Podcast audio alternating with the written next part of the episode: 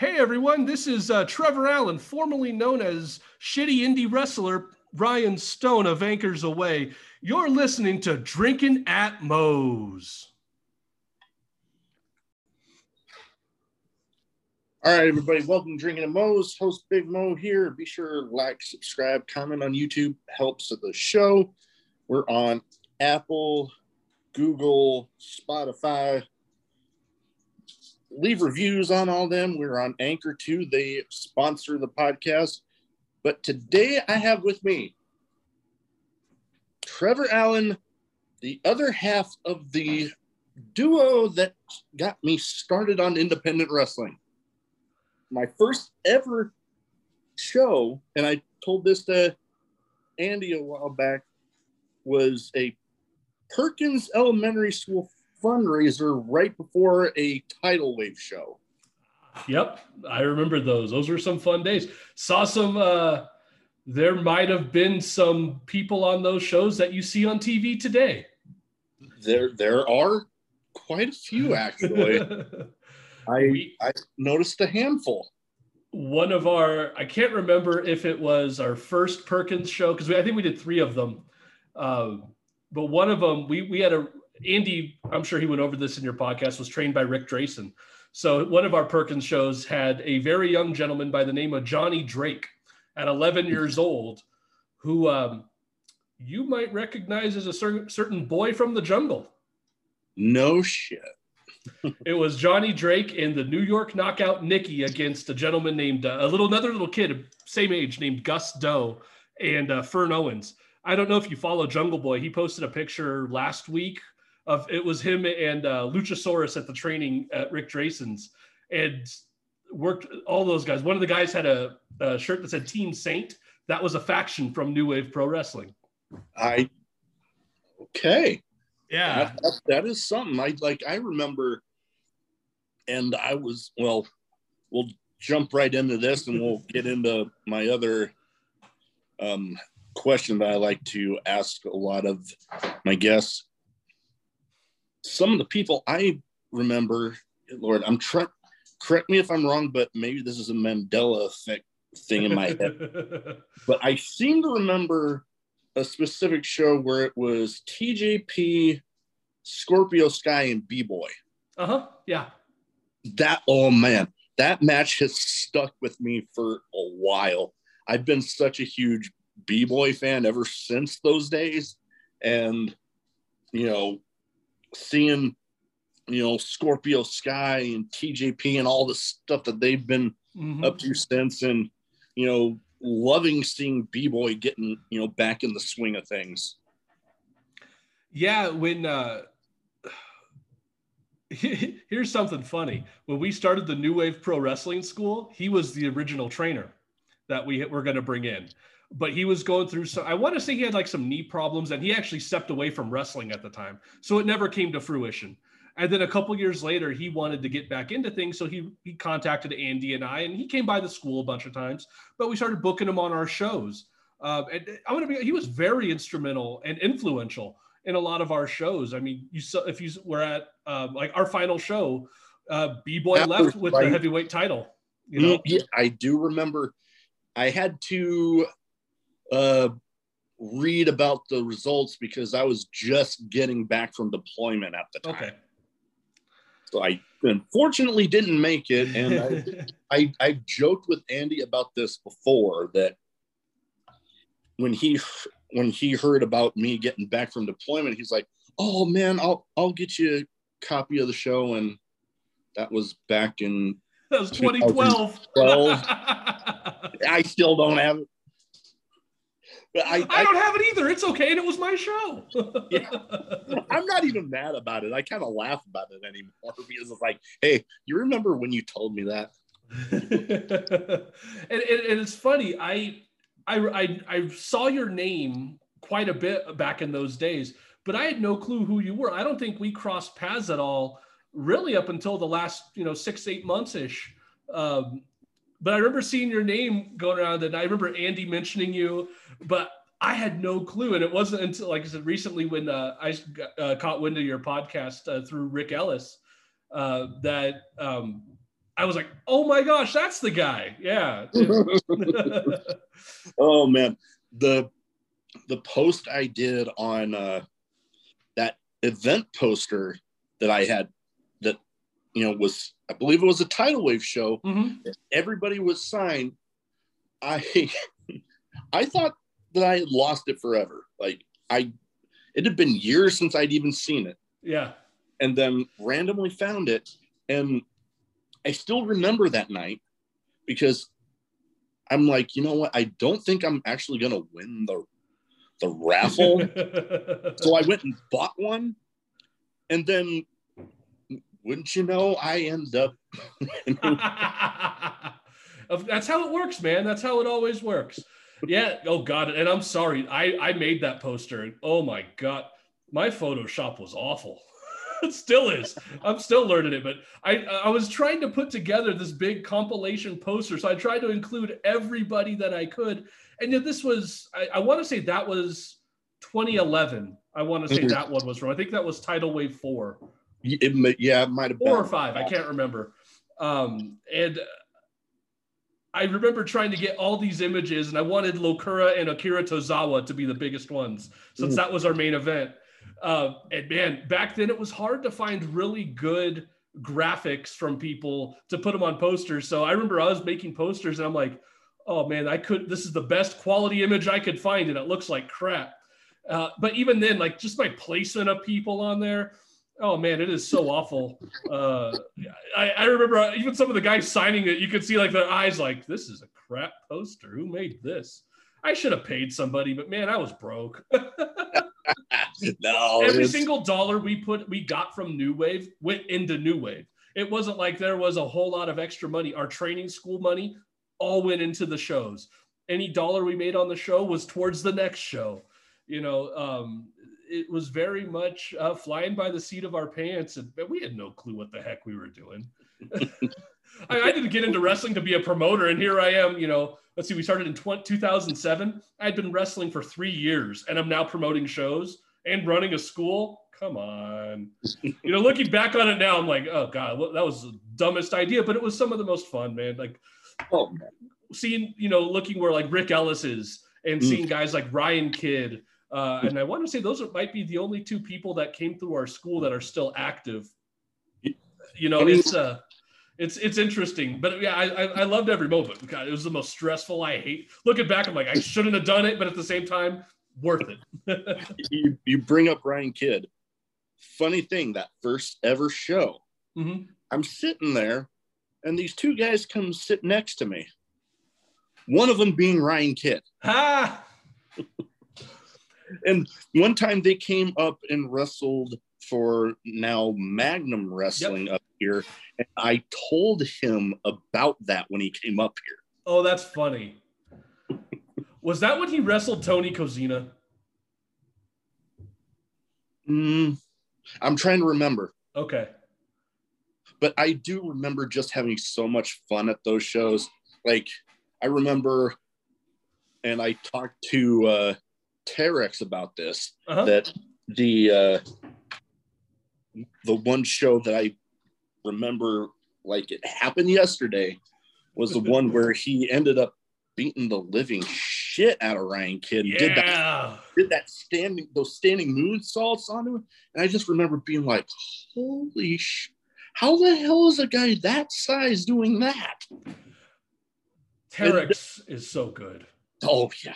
So and good. then I remember shortly after that show, I brought a friend of mine that was on another ship, and there was a couple funny spots because he's like, "Man, no guardrails. How do you how do you know when they're coming out?" He's like, you, "You'll you'll know." You'll know. Like I just remember one spot. I forget who it was. They were getting ready to dive out, and I'm like, "You, you might want to move." and then, and then I say, you, "You're gonna want to watch this guy." And it was Terex, and I'm like, "Just watch." And then he is getting ready for another one of those standing mood moonsaults, and my friend just like, "Oh shit!" you know it and, and that whole thing with him becoming our champion that was a very last minute deal i think i might have mentioned this to you when we were chatting on uh, on facebook but you know our champion locura he he wanted to be done with wrestling and he was our champion we had shows coming up but he was like i'm done i don't even want to defend it just take strip me and take the belt you know i went up to his house and i took it and andy and i were just like what the hell do we do now? Like we had no plan. We had kind of built Locura up to become the champ. He's the yeah. champ, and like two, three shows in, he's like, "Yeah, I'm done, guys." You know, we just unmasked him. Something he was very, he wanted to do. He wanted to unmask himself. He had very bad stage fright, so that's why he wore the mask. It helped him actually be out there. But he finally got over that. Was like, "I'm ready to unmask. Let's do this." We do all that, and then it's like, "Yeah, I'm done with wrestling." and so we were like racking our brains, and we had brought in um, a, a, a, faction called the KOS. I, I and uh, well. they were from the Empire Wrestling Federation. Uh, Mondo Vega, who man, I, I I love Mondo to this day. Uh, Mondo was like the leader of the faction, and he was bringing and he wanted to bring it in and do more with it. So we brought him in, we brought some people in, but we wanted to make it a little bit different. We didn't want to do exactly the KOS that was at EWF, which was him, uh, Ryan Taylor, who I believe now wrestles as Taylor Rust, who's another phenomenal mm. talent, and um, oh, I forget her, I forget her work name. Um, but he, she's referee Marty Elias's daughter, but she was a part of the faction in the EWF. And we kind of brought her and Mondo in, but Rust wasn't a part of it or Ryan Taylor, sorry. um, and so, but we wanted to do things differently, and they wanted to have like the KOS name was going to be like the the initial like the the nickname for each person. So, yeah. you know, Mondo was the king of the streets, but they we brought in Terex to be his his big bodyguard guy, and he was the king of size. And then we had Chris Cadillac turn heel; he was the king of speed. and uh, we we gave them all the belts. They had the Cadillac had the rapid title, Terex had the heavyweight title, but him getting the heavyweight title was very much like out of nowhere. So there was a gentleman he was managing uh, Adam Pearce at the time, um, uh, C. Edward Vanderpyle. I and yeah. yeah, and I and I called him one day and I'm just like, Marty, I don't know what to do.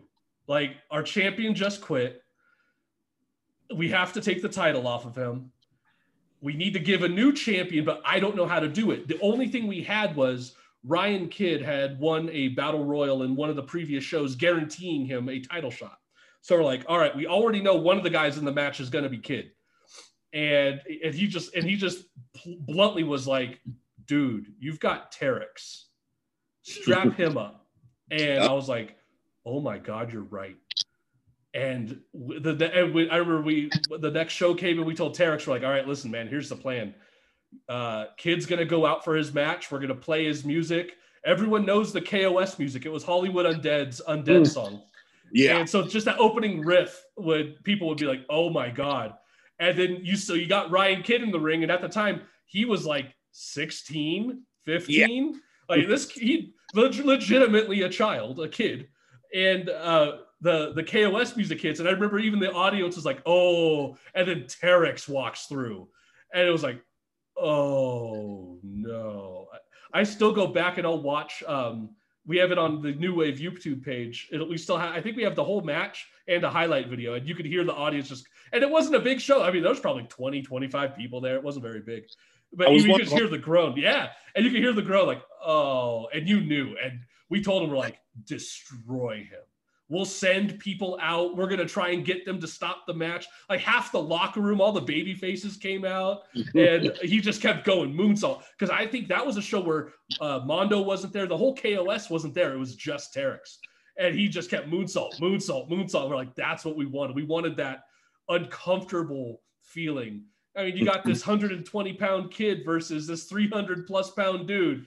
Oh man, and I, I love the visual from it. I love the visual from it that's one thing with uh, New Wave. What they had there was definitely those visuals because a lot of, I mean, it's getting somewhat better on independence because mm-hmm. there's some independents that are doing some more story driven stuff sure. instead of the like random, you know, dream match. You go against you and you two against them. Like I remember talking with SoCal Crazy and the story where he got ran over by a car. yep, you hit him with the car. oh my god, I can't believe we hit him with the car. Yeah. He was he was all in on it. He was all in on it. Ariel Star was in on it. Oh man, uh, it, man, he took a bump off that car. The only thing I wish was we had better lighting because we moved the like when, we, when the fight went to the outside, the whole audience came out there with us, and I just wish we had better lighting because he took like a like the when Rikishi would take a clothesline and do that spin, he did that thing right off the hood of the car, and he said he felt fine, but then he got dragged to the ring and beaten. Rotten Ronnie Thrash became our new champ. Mm. Oh man, it was. uh that was fun. We tried we tried to do some out of the box stuff with a small indie. You know, I mean, I think our biggest show, our biggest show, we drew like two, three hundred people, but the average was hundred or less, mostly right around the thirty to fifty range. Uh, we tr- but we tried to have fun with it. Like I said, it wasn't you know. I like to call it we were a shitty indie. Um, you know, we tried to pretend we were bigger than what we were, but looking back on it, we weren't. We were some crummy little indie. The only thing that was different was the guys running it were we were also on other shows working elsewhere. And that was one of the main reasons we stopped it too, was it was actually hurting our Andy's and I bookings. Um, we numerous times we had to turn down spots because hey, we had our own show to run and we weren't even on those shows. We took ourselves off like two years in, we stopped booking ourselves. It was too hard. Like this sucks. Yeah. I'll run music, Andy will run the back, and yeah, it was too difficult. I, I was I was gonna say, I think besides that first tidal wave show that I went to, I think that was really one of the only shows I ever actually saw you guys actually in. I believe yeah. you're in like a battle royal or something.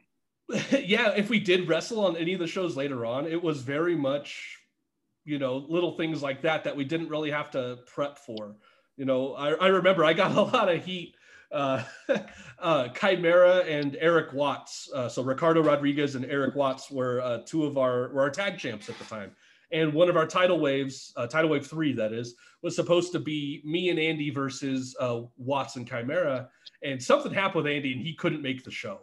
Um, and so we were like, well, it Watts and Chimera wanted the belts off them because they're like, listen, we can't make every show, so don't we don't want to be the champs anymore. And we respected that. And the only other team we had was us, and we're like, crap, the promoters have to put the belts on on themselves. And I got I got flack for it that whole night because with Andy not there, I ended up facing them two on one and still beat them. and, and even Watts and Chimera gave me shit for it, and I'm just like, man, this was your idea. but we dropped like as we the very next show we we started building up another team that was training at our school. And the show after that we put the titles on them we dropped it to them. Mm. all we we were just like we just need to get the belts off of these guys onto us and onto somebody else. And i think after we dropped the belts we might have wrestled like maybe twice maybe three more times. And that was like another two to three years. We just I guess it was just so difficult. I don't know how people that run shows and wrestle on them, especially at like a high profile, I don't know how you do it and manage things. Yeah, no, yeah. I can imagine that being difficult because not only do you got to worry about, you know, your own match, right, but you got to worry about the whole thing. Like one guy here that, I mean, he's kind of stepped away after some health issues from the in-ring side of things, but he still runs his shows. Uh, Jason Strife, which I yeah, I know him. Yeah, I'm. Yeah. I've been looking to get him on, but after his health issues, I'm like, we'll push that back. Sure. But yeah. I mean, good lord, when he would do that consistently, it's like, man, that that's that's insane because I know they got one actually this Saturday, mm-hmm. where one of my good friends is. I'm assuming this match is is the main event, and I still think, I still think he's insane for wanting this. but he's he's like very much death match. Like he okay. loves death matches. They even call him the Omaha Death Match Daddy. he goes like Omaha into Iowa, starting to pick back up, but he's going to have a no rope barbed wire death match. And I'm sitting front row. I've joked with him, man, I'm going to be sitting so close. I'm probably going to be getting blood on me. Probably. Maybe a little glass too.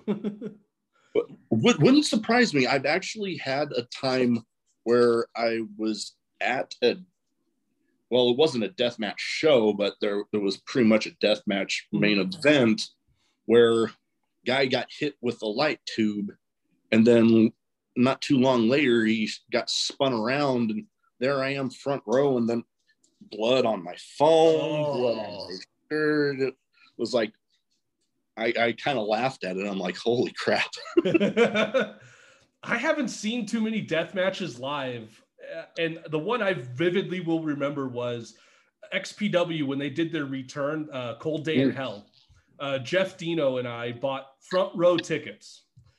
I don't I know why. the DVD of that show. Oh, do you? It was a fun show, but we were front row for was it Supreme and Necro Butcher in the main event? And oh my god! And even when uh, Chaos and Vampiro, when Vampiro hit him with the the tube of lights all taped together, like it was like six or eight tube.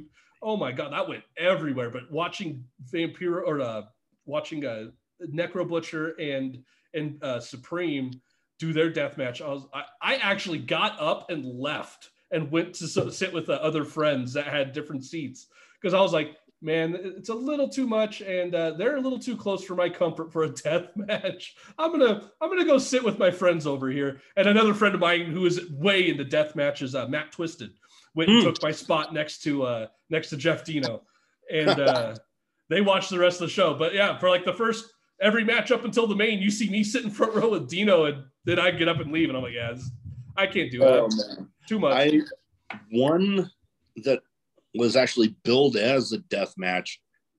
Really, the only one I've seen so far. Probably going to end up seeing another one here soon. Was at Wrestling Revolver in Des Moines. Mm. Jake Crist. Okay. And that one say Joel Bateman were in a death match, and like they had just had a monsters ball match right before it, and there was like they were getting ready to come in and clean up because there was like thumbtacks all throughout the ring, and they were in there getting ready to clean up. Before you know it, Jake Crist comes out, steals the mic. It's like, "Fuck that! Leave it here. Let's go." Ah, that's oh pretty cool. It was insane. The ending, which I actually have um, footage of on my TikTok page for the show, was they bridged two panes of glass onto four cha- between four chairs uh-huh. and lit them on fire. Oh. I was on my feet, jaw on the floor. Oh my gosh. I, I got to wrestle um, a gentleman named Thumbtack Jack uh, out in Germany um, back in 2009. And it was just a regular one on one match. And when I saw who I was going to wrestle, I was like, You want me to wrestle Thumbtack Jack? And I'm a nobody. This dude's got a name. Yeah. I, I, only got to wrestle in Germany because uh, Chimera was going over there and he was supposed to have gone about, about eight months earlier. But in a match with me, he broke his leg and I felt awful. Like I even, I felt bad because I was even, we were doing a spot where he wanted to hit me with the I'm Unprettier, but he was like, "Oh, you'll get me in a waist lock. I'll do a go behind and I'll grab you and do it." And I was like, "No, man, I'll grab you for a back suplex backflip off of me, grab me in the I'm Unprettier, and hit me with it. Well, when he landed, broke his leg. Oh. I, I felt awful. It was like a week before Christmas, and he was supposed to go to Germany for a tour like a month later. So when it came back up again uh, after he healed, I told him I was like, "Hey, can I come with you? Like, just to you know, I felt bad. Let, let me go with you, so you're not by yourself."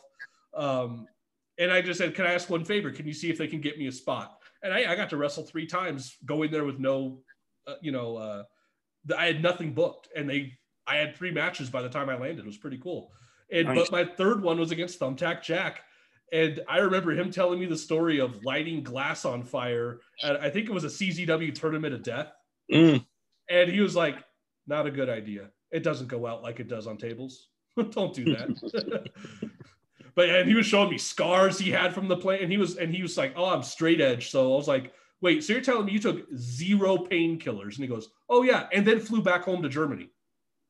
Like, I was like, "Man, you're crazy." Super nice dude. He super cool. I, I that was a pleasure to wrestle the guy, but man, I have a I have a massive respect for the ones who do death matches. I'm not a biggest fan. I think a lot of it is crap, to be quite honest, because you could do it right. Like I love watching like Nick Gage. Mm. I love watching his matches. Uh, we were talking about Alex Colon. I've watched some of his stuff mm. from GCW. I've loved his stuff. His stuff with uh, I want to say I just saw a match recently with him, and I was want to say it was like Rina Yamashita. Oh yes. Um, and uh, see, I could get behind that stuff. My wife hates all the ex, all the blood. I don't mind the blood. What I don't like is when it's just a match of you hitting each other just for mm. the sake of hitting each other. I'm like, yeah, I could have a shitty wrestling match too. You know, uh, yeah, it's not just death matches. It's I just don't think there's much story. And when you could put that behind it and put a story behind it, yeah, I think it's pretty cool. And not not everybody in the death match community could do that. You know, there's a mm. there's a de- death match company in Calif- Southern California that I feel all they do is hit hit each other with stuff, and I'm like, yeah, I, I get what you're trying to do, but go watch the better guys and watch how they set up the spots. Watch how they get into things. Yeah, it's the same thing with wrestling. You see it all the time with the younger generation of talent that do too much, move too quick, and all that stuff. And it's they eventually figure it out. Yeah, and I, I think that's that's the type of death match I like. I you know I, I like I'm like all right, let it make it make sense and I'm with you. Oh yeah, no, I am right there with you. Guys like Nick Gage, like Alex Colon, like John Wayne Murdoch, you know, guys that, you know, they fit the weapons and stuff within the story of the mm-hmm. match to where it's yeah. not like here's a light tube, here's a light tube. And I've seen that way too many times, you know. Or, oh yeah. I've seen people use these massive weapons but then the finish is I crack you with a light tube and pin you. And I'm like, shouldn't the barbed wire chair have really done that? Not just the light tube? Just saying. You know, build it up. Let's get a big bump at the end. I think Joey Janela is very good at deathmatch stuff. I think his storytelling within that stuff was very well leading up to the big bump. You know. Oh yeah. And boy, has that man taken some big ones. Oh my god. I still I'll never get the one with him and um was it Zandig when they jumped off the, the mm. building onto the truck? Oh yeah. my god, nasty, unnecessary there, but nasty. or there was one that I saw from. Speaking of sick ones, the my friends over there at Warrior Wrestling mm-hmm. had him on one of their shows, one of their Stadium Series shows. Those are so cool. And he actually takes a dive off a football goalpost. it's all about you know you gotta incorporate that type of stuff. I think it's really cool when you do, especially like the stadium shows. Like work a baseball spot into it if it's at a minor league baseball stadium. But yeah, I, have I've really enjoyed, I, I, like those Warrior shows. I haven't seen too many of them, but I've seen clips of the stadium stuff, and it looks like a really cool setup. I actually got invited out to when they went down to St. Louis. Okay. And I got to be a part of their fan fest. I got, I, I, I remember this because the impression of these two stuck with me when Uemura and Coughlin from uh, New hmm, Japan. Mm, yeah. They they fought each other on the show, but before the fan fest started, when they came in, they were the first two that literally went around shook everybody's hand and introduced themselves to everybody. Yeah. And I remember them coming up to me and I'm like, hi. I'm not uh, like I'm I'm I I literally I hadn't even had my podcast going for that long. And here I am meeting those guys from New Japan. I'm like, hi yeah, it's uh it's it's weird when you get into those situations. I um I got to work at a show. I don't know if you if you heard about this, but there was a fan convention up in San Francisco back in 2007 called Wrestle Fan Fest. Mm. And it's historical not because it was good. because it was three days of a clusterfuck. Oh, and it was at the it was at the Cow Palace in San Francisco. oh boy. I was lucky enough to even be like I got into the Battle Royal. I got to work um, a, a Sunday matinee show there, so I'm like, hey, I got to check off. I wrestled at the Cow Palace on my bucket list. But sitting in that locker room, and I look to the left, and I'm like, oh, cool, it's Steve Corino, it's Abyss. Oh, hi, uh, Ultimo Dragon, and and and all these, and I'm just like, this is insane. I, I I don't I shouldn't be here. This isn't Mm. This isn't my level. And here I am, you know, and I, I took up a talk with Steve Corino because um, one of my trainers was the Colorado kid, Mike Rapada. And him and Corino actually teamed up a lot in, I want to say China. And so I got to go up to Corino and I just said, Hey, you know, one of my trainers had a lot of stories about you. And I told him who it was, and he goes, The Colorado kid? And, and you know, and, and then the first question he asked me and, and was like, Okay, does Mike have an obsession with birds? And I cracked up because I remember the first time I walked I walked into Mike's house to the first day I ever trained in his ring. Bird cages everywhere. Garage? No, no cars. Birds in bird cages. There's times where we would get to the ring before he was ready, so we'd mess around in the ring. But he would be upstairs in his this is in his backyard. He'd be upstairs in the shower, and we could hear him. And I remember one time we came down, we're like, Mike, were you singing to a bird in the shower? And he goes, Oh yeah, I take a shower with one of my birds. He likes getting in the shower. Mike is just was obsessed with birds, and I just found it funny that Corino was like, the first only thing he asked me was, "Is Mike obsessed with birds?" Every day he'd go bird watching and all this, and I'm like, "Yeah, man, the guy even has pigeons in in cages. Like he loves birds." but yeah, but yeah, sitting there when you get those guys coming up to you and, you know you're talking to them, and I'm just like, "Whoa, this is pretty cool." You know, Sonny's there, Sandman's there, all these guys are there, uh, and yeah, Yeah, no, stuff.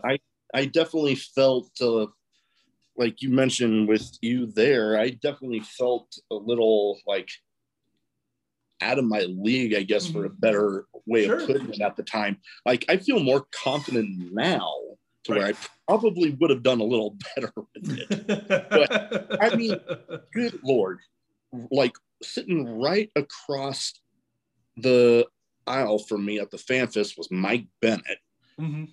then there was just down the aisle to my left was uh, Lance Archer, Jeff Oh. Cobb, Jonah, Athena, and like I just remember thinking to myself, "Holy shit!" And I actually got to talk with. It was one of my shorter episodes, but I actually got to talk with Jonah for this. Like, I just remember walking up to him, like, "Hey, um, you wouldn't mind talking to me for my show?" I remember being so damn nervous. absolutely absolutely it's it's weird when you when you come across these guys and you know whether they're people you've watched on tv since you were children or just now like you know i've um i i've been uh good friends with a lot of people throughout my my time and you know i recently got to go to a house show here in colorado uh, with my family and i took my kids they my, my kids had never seen a wrestling show and my wife uh, works with some folks that love wrestling so we we we brought them too. Um, we bought tickets. All eight of us went. They it was it was uh, me, my wife, my kids, my my wife's coworker, his wife, and his kids, um, and his son, uh, who I want to say is like 19, just absolutely loves wrestling. And I, I felt bad because in the intermission, I went up to the um, where they have all the sound stuff, and I went to go say hi to Adam Pearce. I hadn't seen him in years, um, and I wouldn't say I wouldn't call him, you know, a close friend, but car rides together, drove him up to LA. He lived one exit south of me in San Diego. So we were on a lot of shows together and we know each other. He's met my wife. We knew him and all that stuff. But I kind of felt bad going like, oh, hey, I'm going to go talk to a buddy of mine if you got, and I didn't want to bring them with me. But when we came back, they're like, oh, who'd you go see? And I was like, oh, our, my friend Adam over there. They're like, Adam Pearce. You're friends with Adam Pearce. I'm like, yeah, I knew him through wrestling. I haven't seen him in like eight, nine years. And they're just like, and just the, the, the looks on their faces were like, oh my gosh. And here I am going, well, I mean, I'm hanging out. I've hung out with Adam, you know, outside of wrestling, inside of wrestling. Like, Yeah. but then it's like, you see what these people are just like, oh my God, Adam Pearce. and I'm just like, man, that's pretty cool. I I I I like I love watching those reactions of people when when they Yeah. see people and stuff. I like I still remember the time I, I met Bret Hart in an elevator, and I was still wrestling at the time. I was uh, we were going to a WrestleMania, and we just happened to my wife and I stayed at the hotel that the WWE crew was at. Doors open, there's Bret Hart, and immediately I'm like, you know, here I am. I've been wrestling at this point for like ten years. I shouldn't be awestruck. Nope, starstruck right away. You know. Yeah. uh, No, there's definitely. I'd say that I don't get too starstruck, but like I mentioned in a tweet of mine recently, after you know a certain person liking one about an episode, I'm still freaking out about that. That's pretty cool, man. I got to admit, But- that's pretty damn cool. But like, Stone Cold Steve Austin would be one that I don't know if I'd be able to get a word out. And the guy that liked the tweet, Bray Wyatt, yeah. like I remember I specifically messaged Dutch, who the episode was about. I'm like, um, dude, uh, do you know Bray Wyatt? Because he just liked a tweet about your episode of my show and he wasn't even tagged in it. He was like, oh yeah. Oh, he's like, oh yeah, he's a good buddy of mine. I'm like, no shit. and you know what? Finding those connections peop through people you know, I mean, that's how a lot of stuff happens. I got to wrestle for Ring of Honor all because of Adam Pearce. That We- is we uh, Andy and I went to uh, WrestleMania 26 in Arizona. Uh, they did Friday, Saturday shows for Ring of Honor. Friday night, we bought tickets. We went and you know we saw Adam hanging out kind of way behind the crowd, so he's not noticed. And we're like, and I you know I told my wife I was like, hey, I'm gonna go go say hi to Adam with Andy. And we went and said hi, and we're bullshitting for about 30 seconds, and then he just looks at both of us. You got your gear on you? And I'll, and, but Andy, and the best part was Andy knew the answer to this. His eyes widened up, but he didn't say a word. All he did was deadpan to me because he knew, nope, I didn't. I broke rule number one, and I have a very good fucking reason for it. Uh, I left my gear at home. Uh, so uh, Ad- Adam is just berating me, like, really, man? Like, come on. And I just looked at him and I said, Adam, I texted you like two weeks ago, three weeks ago. Hey, I'm gonna be there. Is there any chance I could help out, get a dark, whatever? And you told me to go fuck myself in the nicest way possible. But he literally said, "Go fuck yourself," um, or "fuck off," one of the two. But I knew what he meant. It wasn't like him being pissed at me. It was just like, bro, come on. Um, and and he laughs and he goes, "You still should have brought your fucking gear." I'm like, I know. And I ended up because we wore Navy fatigues. I went to an Army Navy store that next morning and bought stuff, bought some boots. I didn't even have my wrestling boots, nothing. And we went and did the show, but that was the only way I was able. I got to work Ring of Honor. I didn't give a shit. I was going to spend whatever I could. I almost drove back from Phoenix to San Diego with Andy, get my gear, and then drive back to Phoenix that Friday night. That's how like we were like, oh shit, how are we going to do this? Um, but yeah. Andy was just looking at me, just like, you idiot.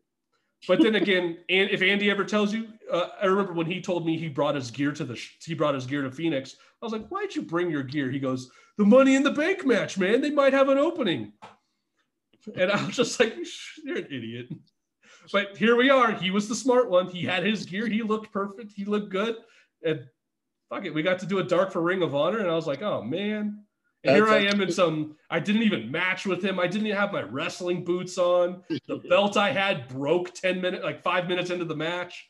I'm like, uh-huh. oh, this is awful. boy. but I got to do it, and it's on video, and I have pictures. That's all I care about. that that is awesome and i mean before we get into one other thing i was wanting to talk about because we have this in common too but you bring up ring of honor one of my first episodes on zoom actually two of my first episode on zoom were with two people that have been associated with ring of honor in one capacity or another at different times. The SATs, Oh yeah. they were my first one. Wow. And then I remember Cary Silkin. hmm Oh yeah. I remember when I reached out to him, I'm like, I'm not even gonna lie. I I've lost kind of how many times I've said this to different wrestlers trying to get them for the show, and I'm like, I know this might be a long shot, but here. And basically, he he told me that Tony Khan didn't want didn't usually like his people um, going on random podcasts, but he had mm-hmm. already told me he was going to do mine. So just don't advertise it beforehand. Gotcha. So I got to gotcha. do that. But uh, I can see in the baggie for you know people that watch the YouTube video, you and I both have a bit of a collecting bug. Oh yeah, I uh, I I um oh camera's switched. I got to move this way. I collect championship belts. I got a bunch over there. I've got uh, I got a bunch on the floor that I don't have. I don't have a. Mm. Don't have a case for it yet. I got to get one. I wish I had a mobile camera, so I'm to see if I could at least just turn the monitor, and you could see the mess of this is all unopened. I have an entire wall just of unopened action figures. I haven't opened any of mine. I uh, I plan on opening them once I get my situation. I, I say that I've lived in this house for almost three years and I haven't done it yet. For three years, I've had these boxes over here to my right, and it, it's it's it's awful. I mean, shoot, I even have they're even on my desk. You know, um, I got I got a couple with me right now. Some of them I I'll I'll never open because I mean I got them signed, including oh absolutely Hangman Adam. Oh, Page. that's a good one. Um, that was the first one I ever got signed, and this one I actually just picked up the oh, other day. Yes, NWO Madness. I love that one. One I'm like, hmm. And then me being the Stone Cold fan. Those ultimates that they put out are so good so good. The quality on those, I actually I like the Mattels over the Jazwares AEW figures. Uh, I find them just to be a little bit better of a build. I recently, um, I I, I want to, gosh, again, I my my memory is not very great. I want to say you we were talking about that Target Sammy Guevara mm. figure. Yeah, so I found one because I have I've only ever opened up the very first AEW series. So I haven't opened up a single box since. And so I was like, so I bought two of these and I'm like, all right, I'm gonna open up one, I'm gonna see how it feels, and, i and I'm messing with it, and I'm like, oh, it's not bad. I like the Mattel ones better. You know, I got like a Mattel Sammy here, and I'm like, I I like these so much better. Um, I think the the the quality, the feel. Sometimes I, I like the bendability of some of mm. these guys but there's some of them where I'm just like, ah, I I wish it was a little more rigid.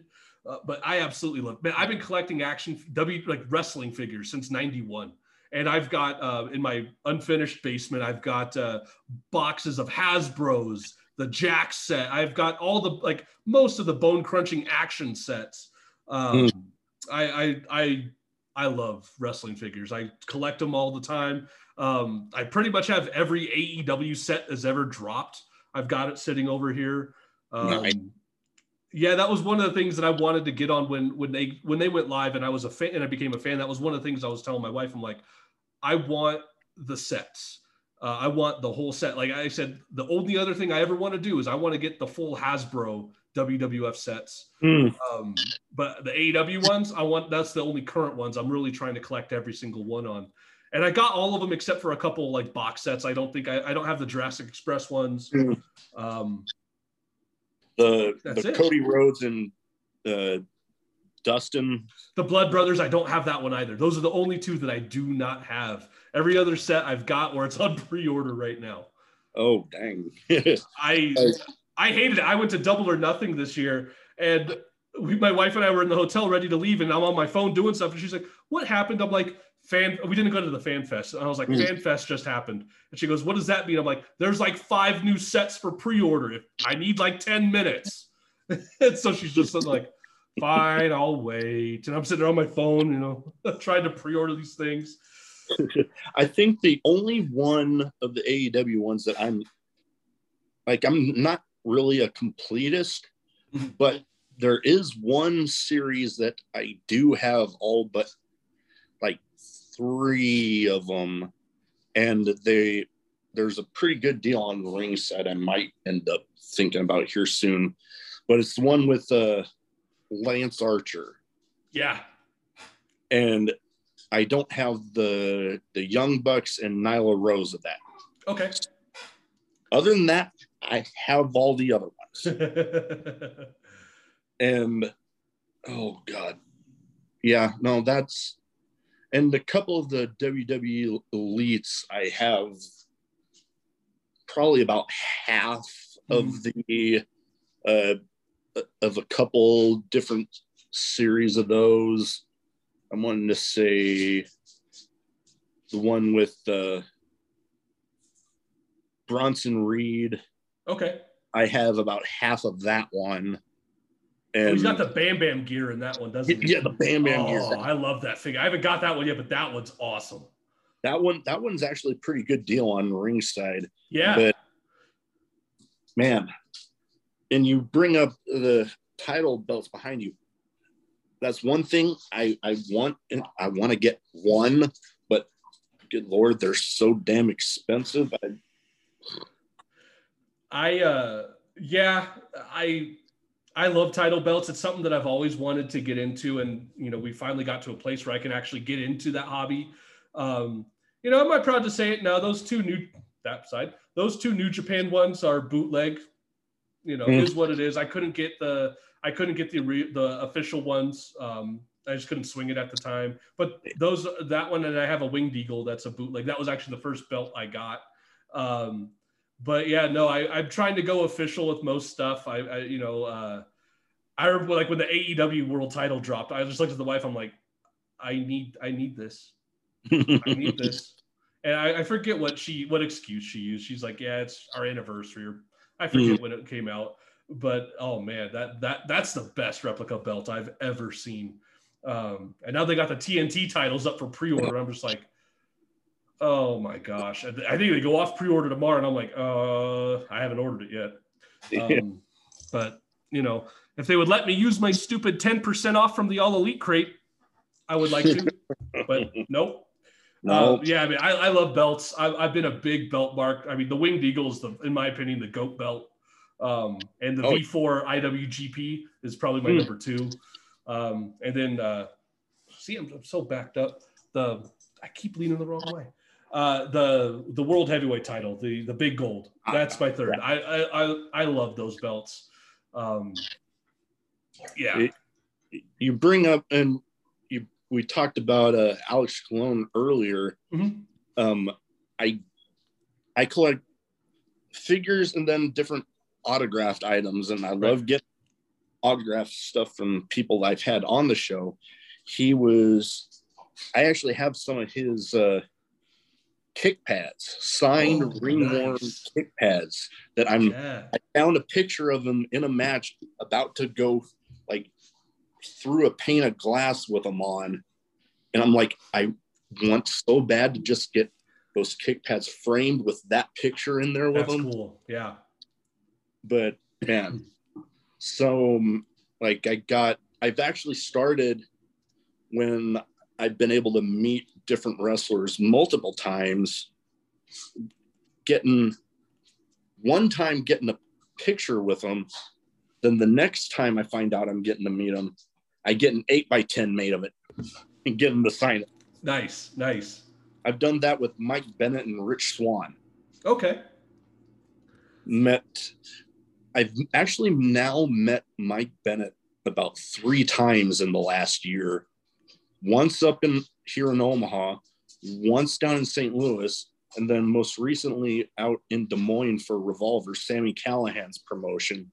And I remember I walked up to him, we were talking, and before we started talking, I'm like, man, we got to quit meeting up like this.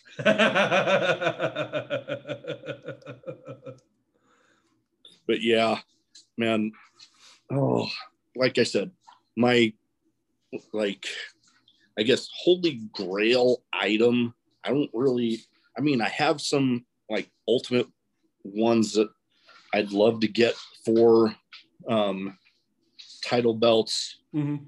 but in reality, it wouldn't really matter which company I got one from.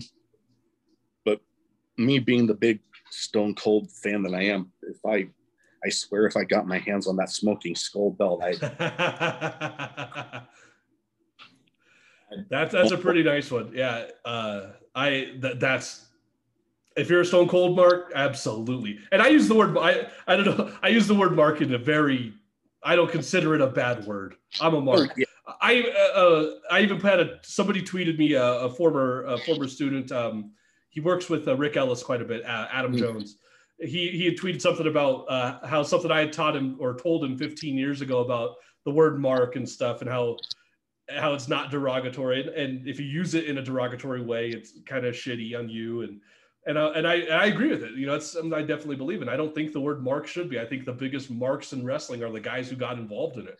I consider myself one of the biggest marks. I went and did it for a decade. You know, I spent my own money to travel to shows to wrestle on them to make 10 bucks. You know, um, it, it- I find the, the, the people in the business are the biggest marks of them all. So I don't use it in a bad way, but absolutely as a stone cold mark, that's an absolute belt that I think would be uh, bucket list material. Oh Uh, yeah, definitely. Like I know uh I mean you bring up the term mark. There's definitely those that in the business that definitely use it in a more derogatory Yeah. way. Like saying like, oh, you're just a mark. I'm like, well, you ever like vast majority, if not everybody that actively wrestles, you started off being a fan, Yep. A mark. Yep. So you to say that somebody that's paying their money to see uh, whoever the hell just a mark, it's like and saying it in a derogatory way. I'm like, really?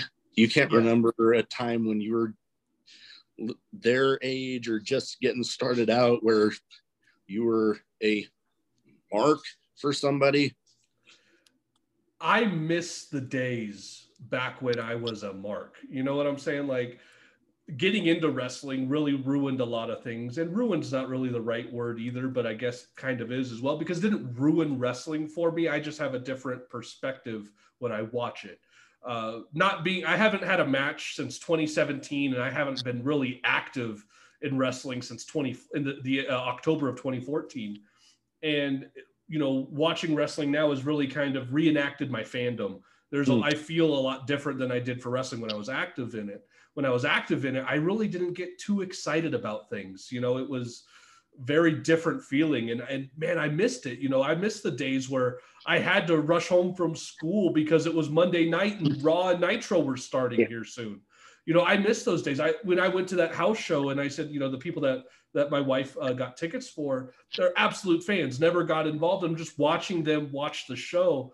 Man, I love watching that part of Yeah. things. I love watching wrestling through other people's eyes. You know, like my wife, even though I've smartened her up to a lot of stuff, there's a lot of stuff I don't tell her because I tell her, I'm like, listen, I could tell you some of the inside things or the things that run through my brain, but it might ruin something for you. You know, I, you know, I remember I did, I did that once where I told her something inside and I was just like, hey, this is going to happen because they just did X, Y, and Z. And then it happens and she goes, don't do that. I want to be surprised. And I, and I stopped, you know, I, she even tells me, she goes, I don't even want you predicting shit. Even if you're, um, even if you're like not guessing because, oh, you're seeing the writing on the wall, you know, you're just guessing. She goes, I don't even want you to do that because you're right half the time. Oh, and yeah. uh but I, I love watching wrestling through those eyes because man, those were the days. Like Mm. once you get involved with wrestling and you kind of know the ins and the outs and stuff, it does change the way you watch it. So being able to watch somebody react to things in that manner, my God, it, it's one of the coolest things. So man, calling somebody a mark in a derogatory term, man, like you said, you were once there. You are now crapping on the people that you evolved from, you know, and it's like, man, it's not it's not a derogatory term. I hate when it's used that way. Uh, I, I mean, hell, just go on Twitter. I hate wrestling Twitter. Wrestling Twitter is No. the absolute worst. Oh, you sure can. The tribalism between AEW and WWE fans today is Oh, God. Yeah. I didn't watch WWE for two and a half years, uh, probably 2020 until WrestleMania of this year, almost. Um, and it wasn't because I had some AEW fandom that was, I just didn't care for the product. My mm-hmm. wife loves Cody Rhodes. Like this, she started watching wrestling in 2002. Her favorites are John Cena, Randy Orton, and Cody Rhodes. And so when Cody went back, she was like, "Well, we have to watch WWE now." And so we started watching it again. And you know, I was like, "Oh, there's things I like, things I dislike." But for the most part, if I'm doing this through most of your show, why why am I going to spend three hours watching it every week? You know, mm-hmm. so I stopped watching. And you know, I've gotten back into watching WWE, but uh, like I still don't get that tribalism, man. I'm like, you can enjoy both. Like, oh, imagine yeah. Twitter was around in the late '90s. Oh God. Yeah, like, that would have been horrible. I want to see it, but at the same time, I'm so happy it wasn't. Oh God, yeah. like I've said it so many times. It's like really just let yourself sit back and just let the show go. Yeah. Let just enjoy it.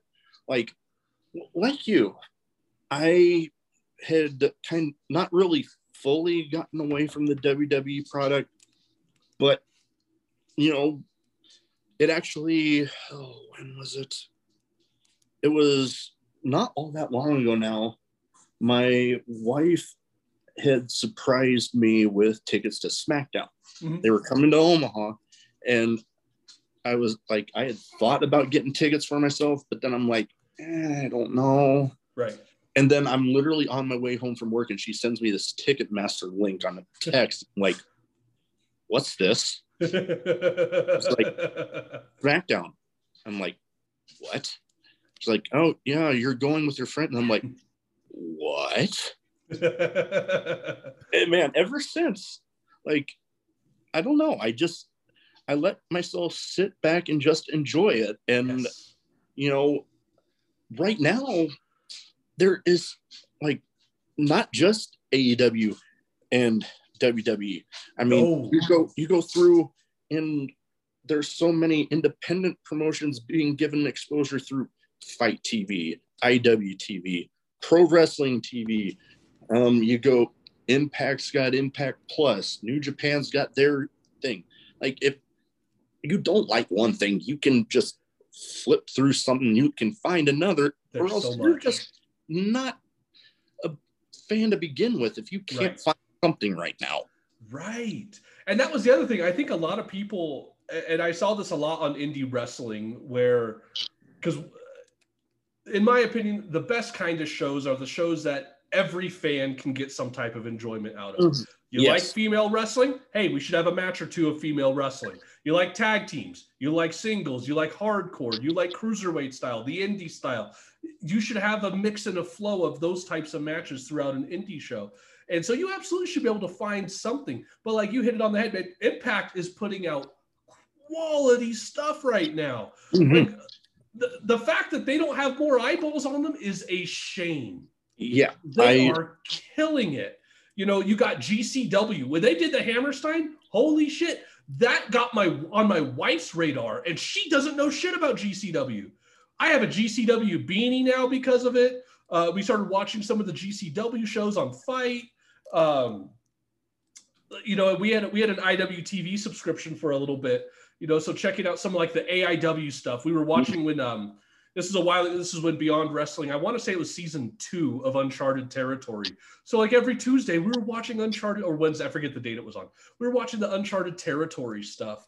Uh, I remember we, I showed her Americanrana, and it was the it was the last match. This is when Joey Janela and David Starr, um, I think, was the main event. And then mm. we watched another one where they did their no rope barbed wire death match. Oh. Um, and uh, you know, she's seen these people. She has no clue who any of these folks were. And sure, I mean, David Starr, good riddance. Um, but yeah, there, uh, there's so much out there. Like you mm. said, if you can't find something out of what's available, you're not a fan, man. Just yeah. go away. You know, I, uh, and that was that's another thing that, that I that really turned me off, and it really turned me off to Twitter, kind of in general. I, I'm on there, but it's hard for me to read stuff. I hate when I would see people, and these are even friends of mine that would do this. Every Monday and every Friday, they're live tweeting Raw and SmackDown, mm. or yeah, Monday and Friday now. But every tweet is negative. Yeah. Like, why are you watching this? You obviously have no, you don't care. It's not yeah. good to you. You're putting your, you're torturing yourself. Go watch something you enjoy. If I don't mm-hmm. like something, I'm not going to watch it. I'm not a big fan of scary movies. The horror genre, it's just, it does nothing for me. Yeah. So instead of saying all horror movies are shit, no, I just don't watch it. I'm not a country music fan. Is all country music shit? No, it's not to the fans. So why why does my opinion matter over anybody else's? It doesn't. It's and this is the best thing. It's subjective, and that's what I love about wrestling is how subjective it is. You know, uh, the the uh, the podcast I should, haven't done in a while. Uh, the podcast that I do, me and my buddy uh, Badger, him and I, we we grew up watching wrestling together. We've been friends since we were 11 years old, watching everything together. Everything. We discovered ECW together. We discovered Japan together. Uh, we watched everything together, mm. and we have two different views of what we like of our, in, in our wrestling. He's got a much different view than me, but neither of us are incorrect. If I sat there and said Shawn Michaels is the greatest wrestler of all time, and he looks at me and goes, "No, it's Chris Jericho," I mean, really, neither of us are wrong in our opinions. It's just your personal, per, again, again, personal opinion. Oh yeah. Um, and that's what I love about wrestling. It's art, music, movies, all of that stuff.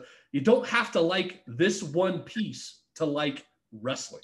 You could hate WWE, but love everything else. Hey, you could hate everything about today's wrestling, but love Mid South and just watch nothing but Mid South. You know, um, there's a, a, couple Google Drives that I had to pick up uh, Chris P. Lettuce and the WCW Deep Cuts. You know, the Chris P. Lettuce one, it's a lot of territorial stuff that's not my that's not my jam. I'm not way into that stuff. Now the WCW deep cut stuff, I'm I'm scouring that, and uh, and it's uh I'm trying to find this. I can't remember if it was a, WCW Worldwide or WCW Saturday Night, but there and this was the moment where I'm like, I think I could do this. I was probably seven, eight, nine years old when I saw this, and there was a, a, a job guy on there, and his name was Trevor Allen. I saw that and was like, I'm gonna go fucking be a wrestler. Just watch. All because of some job guy had the exact same name as me. It could have been a fake name. It could have been his real name. I don't know. I haven't found that clip, and I'm still in my head going, okay, I know there was a Trevor Allen. I gotta find it. Um, but yeah, man, like I go to the WCW deep cuts. I love watching um, the old like superstars of wrestling from like the early 90s back when i was a kid you know and i was seven eight nine ten years old watching this shit and i go back and watch that stuff i love today's wrestling and i think today's wrestling is some of the best ever oh I yeah we're getting we, i think today we have the best the best in-ring performers of any generation today i um, i would have to agree i mean you just look at some of the guys that are out there. You know, the guys still going, the Samoa Joes, AJ oh Styles. I mean, Jericho, uh, Hangman Adam Page, and you know, hopefully all goes well with his I'm recovery from that. That was rough. That was oh, rough to watch. I remember watching it, and all of a sudden the match stops. I'm like, what the hell? And then they start. You see how shook up some of the people were around there, and I'm like, yeah, oh boy, they they ain't they ain't shitting around here. Something happened. Yeah, I uh, we don't have cable. Um, I I may use a VPN and access FITE TV for all the AEW shows. Hey, at least I'm paying for it. Um, I got two TV.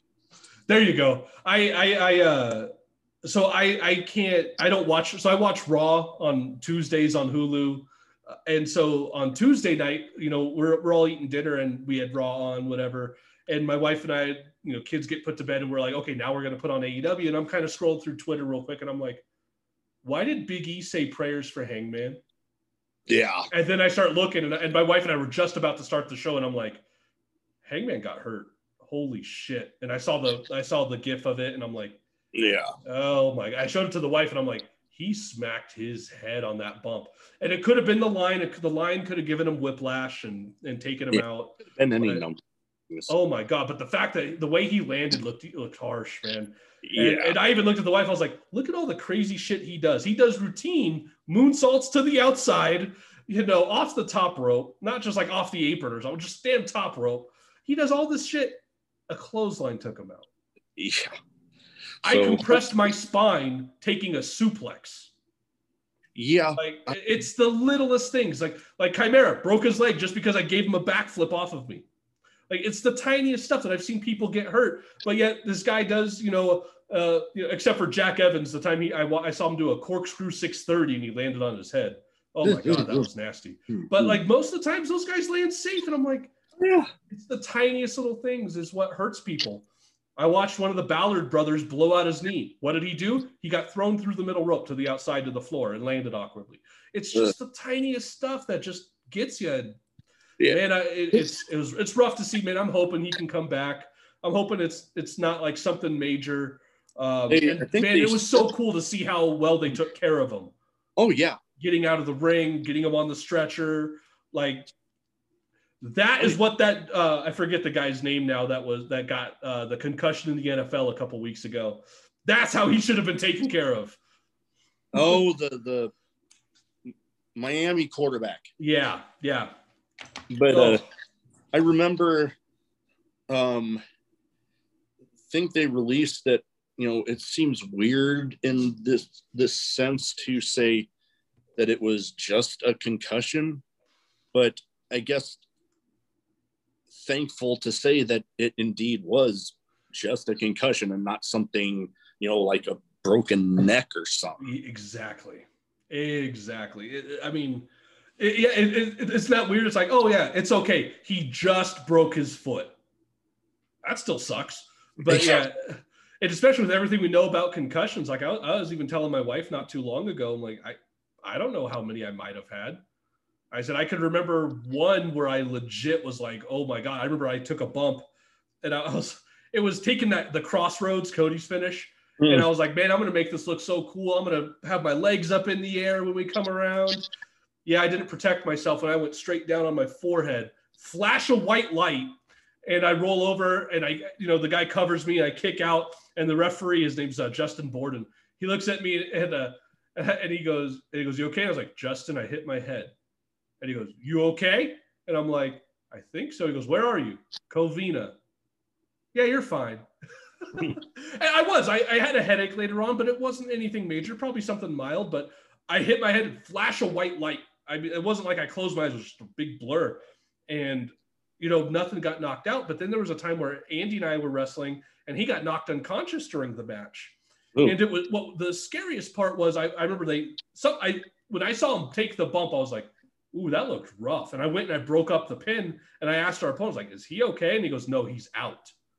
I grabbed him and I dragged him to my corner and I tagged myself in. And by Mm. that point, he was already up. Um, he was up. He was coherent and eyes were open by the time I was dragging him. So I was like, I knew he was fine. Well, as good as he could be. yeah I mean, the fact that he was unconscious for two seconds uh, was enough. But if I didn't break up the pin, we would have lost at that moment. Uh, I think we lost the match anyway, so whatever. uh, should have just let him pin him because we still had, we still went on for another little bit. But I remember I I dragged him over and I tagged him in, and he goes, "What's up?" And I'm like, "Dude, you got knocked out. Get out of the ring now. Stay out of the ring." And I was just going to finish the match two on one. yeah And so I'm doing something. I, I cut them off. I'm putting some heat on them, and I turn around, and Andy's just standing in the ring, looking at me, and starts calling spots. And I'm like, "Bro, get out of the fucking ring!" Like, and we get to the back. The match is over. We get to the back, and we had this was an afternoon show. We were supposed to be wrestling that night on another show Mm. uh, in LA. And he's just like, I'm good, I'm good. I'm like, we're not doing the fucking show. He was like, no, no, I'm fine, I'm fine. I'm like, you were unconscious. not doing it. And I remember we we we got undressed, we got in the car, we're driving to the next show, and uh, Andy's like, I'm, I'm fine, I'm fine. I'm like, no, we're going there. We're telling them we ain't doing the fucking show. And I'll tell him, I was like, listen, and, and I just got over um, uh, my I hurt my knee like six weeks prior, and I just got no, and I was kind of just coming back, so I'm like, I'm not ready for a singles match, and uh, we we stopped to grab some food, and he couldn't keep anything down, and it was Mm. at that moment he's finally like, yeah, I probably shouldn't wrestle. yeah, no shit. Went to the place, told him, hey, listen, Andy got knocked out today uh, in an earlier match. We can't do it. They tried to get me to do singles, and I'm like, I appreciate it, guys, but I'm just getting over a knee injury. I'm not 100% either. Uh, and we, we, but man, the thing is, people really don't, weren't looking at concussions. This was probably 2010, maybe 2011. Mm. And so concussions were a thing, but it wasn't, you know, people were probably wrestling on them, you know, that night and not even thinking twice. And even the guys at the show were still like, "Oh, I'm sure you're fine. Just limit your bumps." And I'm like, "No, no, no." no. You know, this is already post Benoit. We know a lot more than what what a lot of people did. And yeah, man, concussions, no joke. Don't yeah. I don't mess with them. Um, yeah, I want to mess around with them. Even today, like um, my children go to school. If they hit their head in school, it doesn't even have to. It could just be like a, a you know just a little bonk on a on a chair. They have to see the nurse. The nurse has to notify the parent, and then they have to send home a report to the parents. Mm. Like just a small hit to the head is being noticed in elementary schools. So I'm like, yeah, you should be paying attention to head injuries. Oh, definitely. Um, one thing I like to round off sure my episodes with well, two things. I got two different categories. One bit of a name game. I name off some people, and you give me your thoughts on them. Absolutely. First one, SoCal Crazy. Oh man, you got to give me the best one first. I, I my, figured that, that's that's my good. that's my fucking brother, man. Uh, for those that, that will watch on YouTube, Mm. There's SoCal Crazy tattooed on me permanently. Myself, SoCal, and Andy all got this tattoo together. Uh, eh, I can't remember the year, but yeah. so when we when Andy and I were breaking in as a tag team, um, we weren't getting any notice. The guy Mike Rapada didn't have the greatest name in SoCal, and it wasn't because he was bad. It was because of the shows he put on. He was he yeah. was doing more kids stuff. Like he had me dress up as like Mr. Incredible to do a show. Mm. Uh, I dressed up as Cartman once to do a show. I did a pirate gimmick. It was very much kid oriented. Yeah. And so no one took them seriously. We were called the Southwestern Alliance of Wrestling. That was our, our promotion name and uh, I was the very first match on the very first show, and uh, and that was my very first match, and so that's where I met SoCal Crazy. Um, and when Andy and I broke away from Rapada, we that's when Anchors Away started.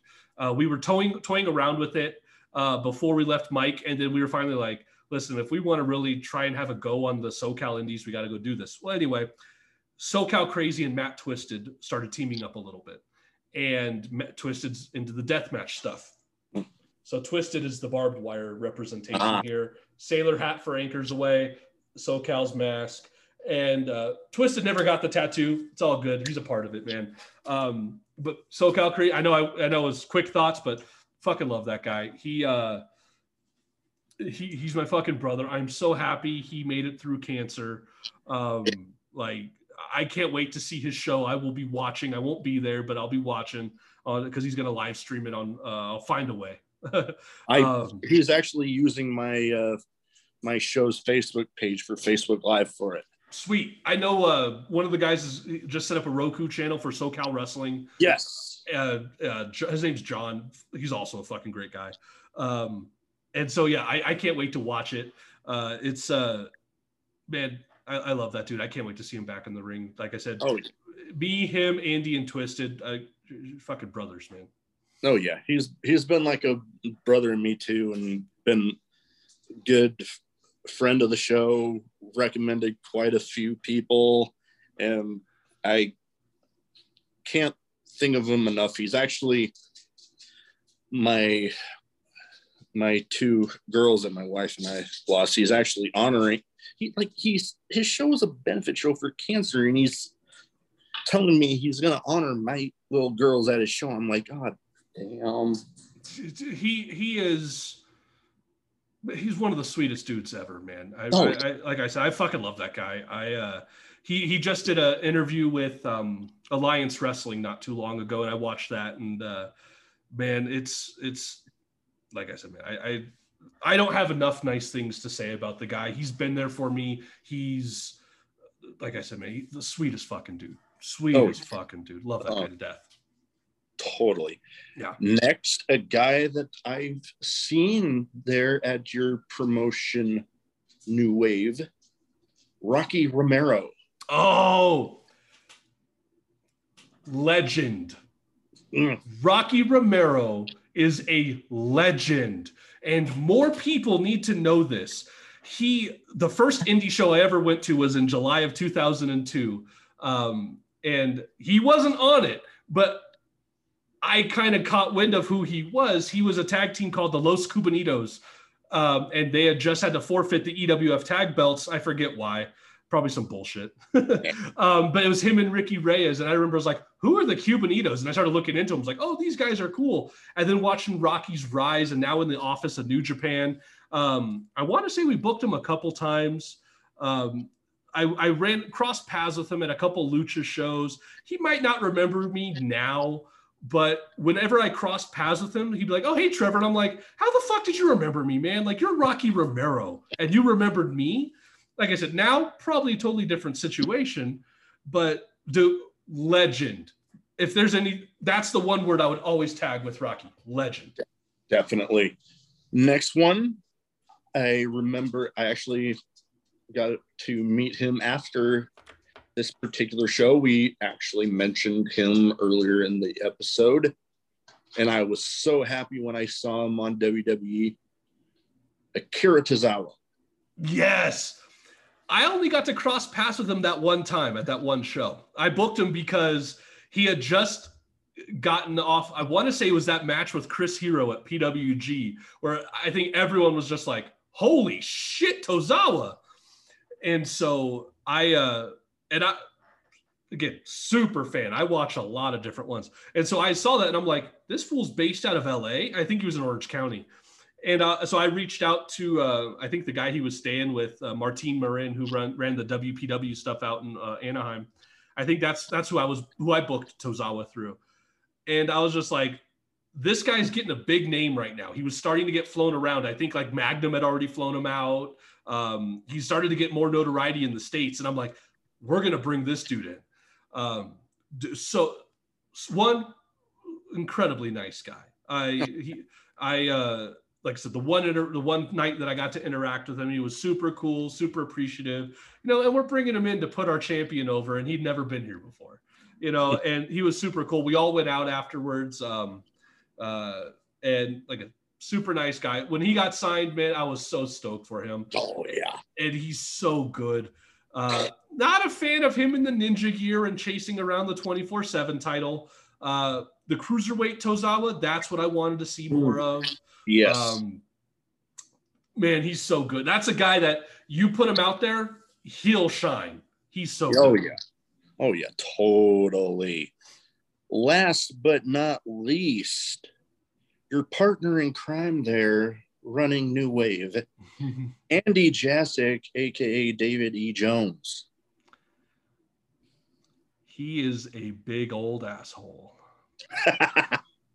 no, man. Uh, again, just like SoCal, man. I, fucking brother. Um, it doesn't matter where we are. It doesn't matter that he's still out there, and I had to move to Colorado. Man, he, he's he's one of the closest people.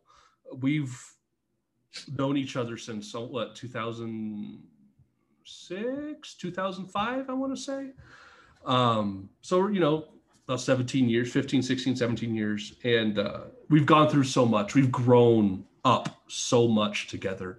We've been through so much shit together. Um, good bad uh, fuck man i he's one of the ones i miss seeing all the time. I saw him more than i saw my own girlfriend now wife you know i saw him more. It was him and i every weekend. I get done with work on friday at five o'clock go pick up Andy, and we're on to the shows for the weekend. And I'd see him Saturday, Friday, Saturday, Sunday.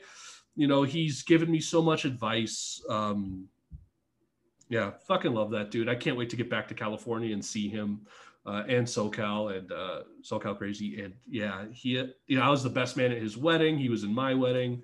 Um, yeah, I, I fucking I miss those guys, and I can't wait to see them again. Yeah, with both uh, him and SoCal, I I gotta say between those two, they with uh, everything that happened with my little girls, they those two helped me out more than they ever had to. So forever grateful for the both. Absolutely.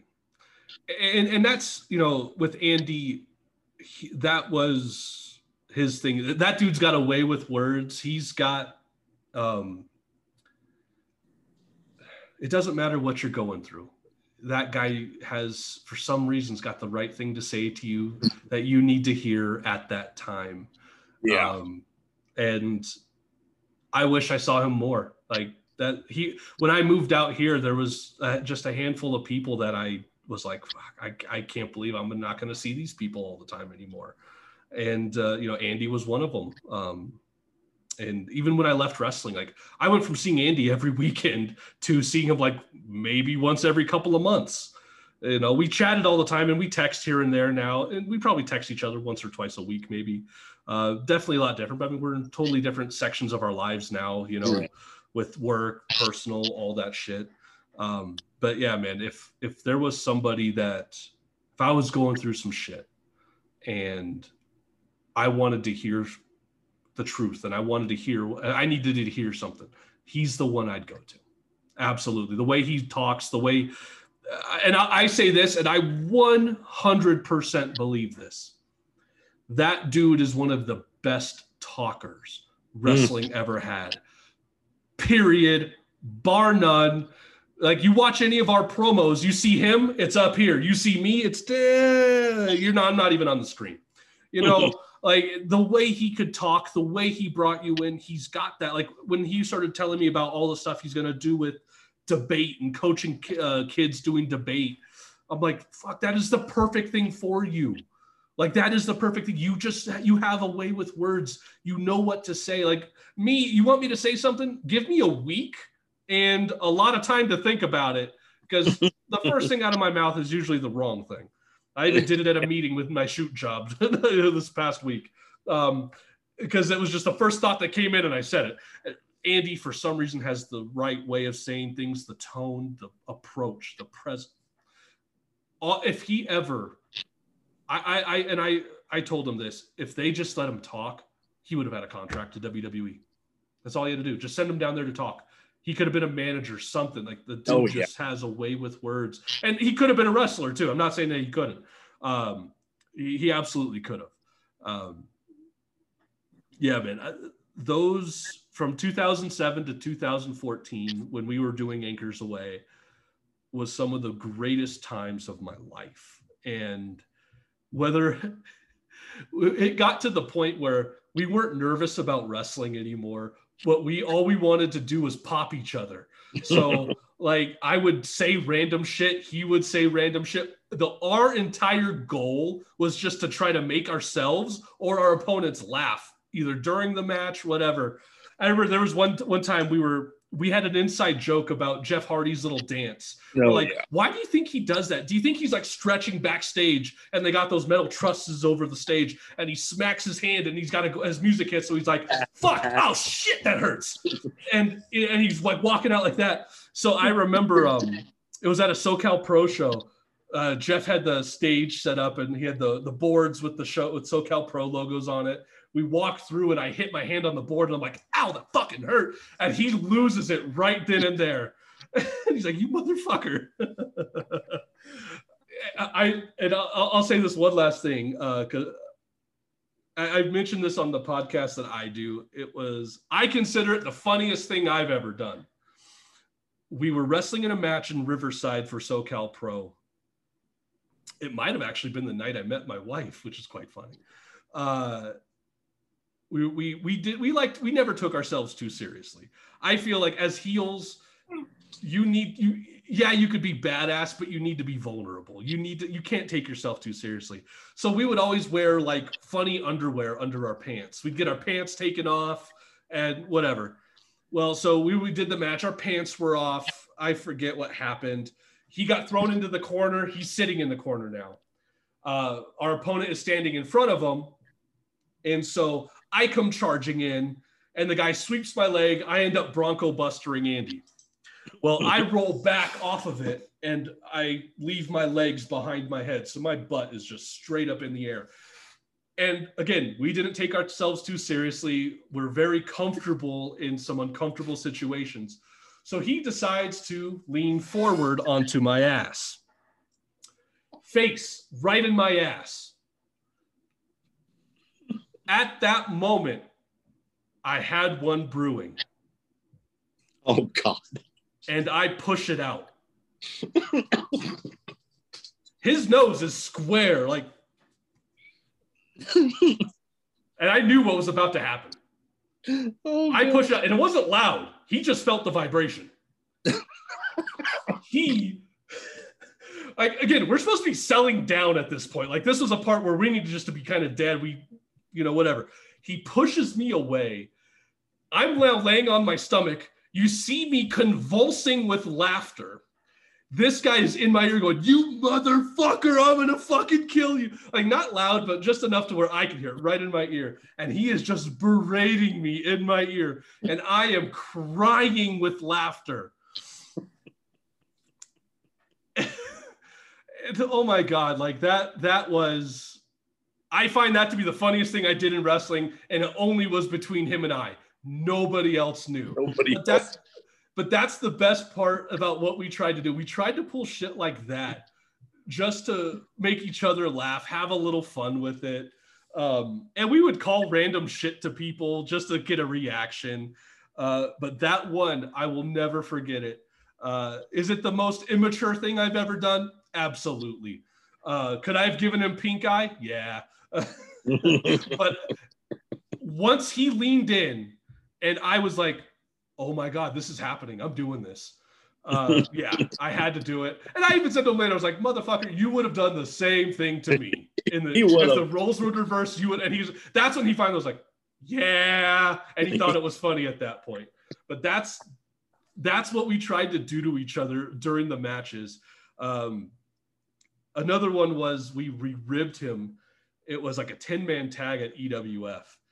And uh, we were planning out the finishes and they were like well why don't why don't the five babies hit a finish on one guy? Each of them hit their singles finish on one guy. And andy's like yeah i'll do it. And but then he looks up and goes but i don't want to be tagged in in between taking the finish or the, the opening of the match and the finish. Since i'm taking all those bumps let me just rest during the match well one of the guys his name uh, he wrestled under the name roger ruiz uh, rj's his name him and I locked eyes. No, and he was on the opposite. I want no, was he on our team? He was on our team. And him and I locked eyes. No words were said. We just went, we just locked eyes and nodded. Opening match happens. Opening of the match happens. Andy tags out. And we clued everybody else in. Somebody else comes in, does something, tags in Andy. Andy's like, man, I said I want to stay out till the end. Gets in, does something, tags me in. I go in, I do like one thing, I tag Andy back in, and he goes, What are you doing? And I said, What, man? And he goes, and he's just like, Nothing. And he gets in the ring, does something, tags out somebody else. They do something, tag right back to Andy. And Andy, Andy very loudly goes, I know what's going on here. the whole match, he kept getting brought in. He was fuming and, and the rest of us, and he was even in the ring at once. He just gave us like the fucking stare, and we all put our heads down, just crying with laughter. we just love fucking with him because he got so mad. Um, but yeah, that, that was that was the second best thing I think we ever did to him. Um, oh man, I, I fuck yeah. That, those were those were the good old days. But that's what I love doing with him is just making other people laugh and trying to make people laugh. I didn't care if I made somebody laugh because I fell on my face uh, I, I didn't give a shit. I like I said, I didn't try to take myself too seriously, and neither did he. Uh, and I think that's why we were able to kind of try and pop each other. Uh, mm. But yeah, those are my two favorite, like with Andy trying to just fucking with Andy uh, stories. Oh man, th- I think maybe that's why I get along with you two so well because that's what I do at all the shows that I go to.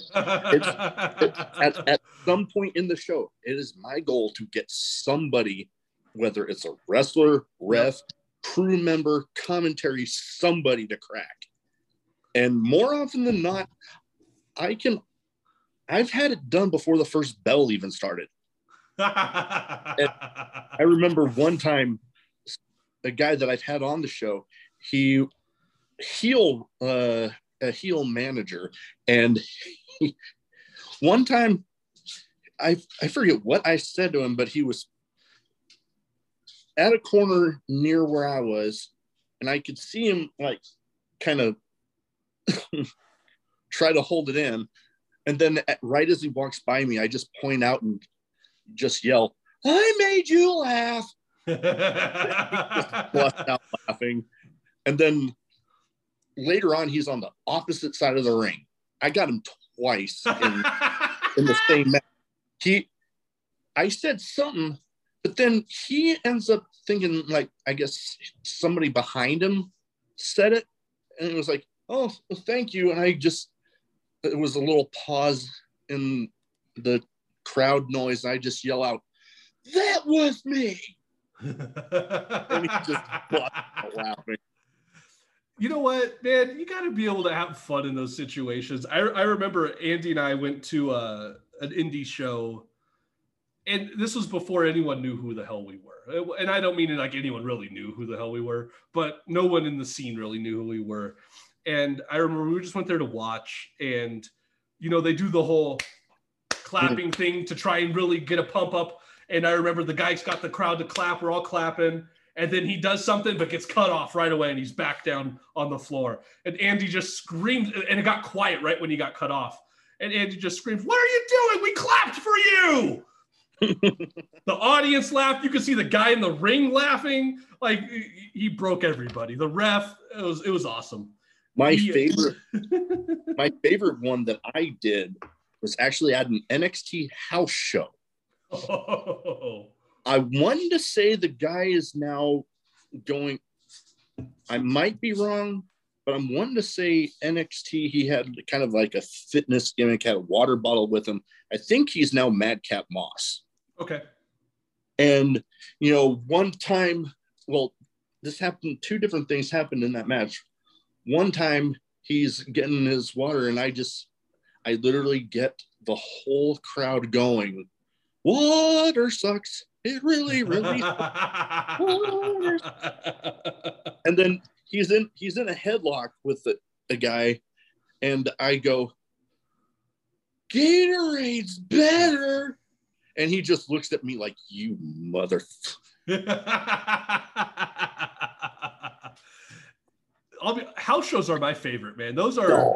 indie shows, house shows, like the, just the closeness you can get to people, and mm-hmm. I, I, I love it, man. Those are those are those are my favorite. Like oh, that yeah. that to me is pro wrestling. Oh yeah, I'm gonna be having fun with that Saturday. That nice. oh God, I'm gonna. I have some ammo ready. Nice. but uh, last but not least, I used to call this the speed round, but to be quite honest, it never went that quickly, so I changed it to just a random question round. I was about to say, if you want speed with me, I talk. So. Uh. Oh yeah, no. I was like, you know what? After the amount of times that the round never went that quick, I'm like, you know what? Random question round. We'll just call it that. Some questions might be wrestling related. Some might okay. not. Okay. We, I think we might have the one match that we might have talked about might fit this craziest in match moment. Ooh of what eh, just anything I saw? Well, anything that you were in. Anything I was in. Oh my gosh. Craziest mid-match moment. Oh my gosh, I'm drawing a blank on this one. Oh. Wow. Uh like I'm just trying I'm going back. I'm like, oh man, what Andy likes to talk shit. This was our first time in Mexico. Oh boy. And we came out talking a lot of shit. And the the venue wasn't like something with a ton of security. I don't even think there was security. And we're talking a bunch of shit. And I want to say we were even the first match. Crowd's booing us, whatever. This fan in the front row stands up. And he just and, and we're both standing there. And he looks right at Andy and goes, You're on the wrong side of the border, homie. And uh I look at Andy, he looks at me, and I'm just like, oh shit's about to hit the fan the ring, which for some reason was some ungodly height, like I want to say, like just to get up on the ring, like the apron of the ring came up to here on me, like very weird. And I'm yeah. like, all right, this motherfucker's jumping. I'm gonna get in the ring, so he has to come up to us. And I go, Andy, get up in the ring now. And I get up on the ring, and he looks at me and he goes, It's okay, I got this. I'm gonna, he's like, I got this. I'm like, You sure? He goes, I got this. Turns back around, gets right in the fan's face, and goes, Fuck your mother and I'm just like, oh shit, here we go. And, and Andy like bolts it into the ring. And I'm already almost on the apron at this point. And I get in the ring. I'm like, this motherfucker. And the, the guy didn't jump the rail. I was full on expecting this dude to pull out a knife, something. And I'm just like, and Andy's looking at me. I'm just like, you thought to calm this situation down, you were going to tell him to fuck your mother okay. And he's he's cracking up at me, and I'm sitting here going, we're in TJ. This is a not very well protected show. There's no security. There's a guardrail. That's it. Yeah, I was expecting shit. So it wasn't crazy in like the outcome, but like in terms of in my head going, what the fuck's about to happen? I legit thought we were about to have a brawl. And the dude, the dude was fuming like you look at him, he's mad, he's pissed. We get done with our match. We go, we get changed, we get our shit, and we run out. Like the only way out to where our car was was through the crowd. And we grab our shit and run out the fucking building because he's sitting there going, uh, This guy's probably waiting for us, by the way. And I'm like, Nope. And our significant others at the time were sitting like a few rows behind this guy. And we're like, We got to get them and get out we got to fucking hurry. This was 2007. Like there, we didn't have iPhones and shit. I don't even think I was texting at this, texting people at this point. They were still charging you to text people. And I, I'm like, fuck this. But yeah, man, craziest in terms of what could have happened. Yeah, that one. That I, it would be hard to top that, I'd imagine.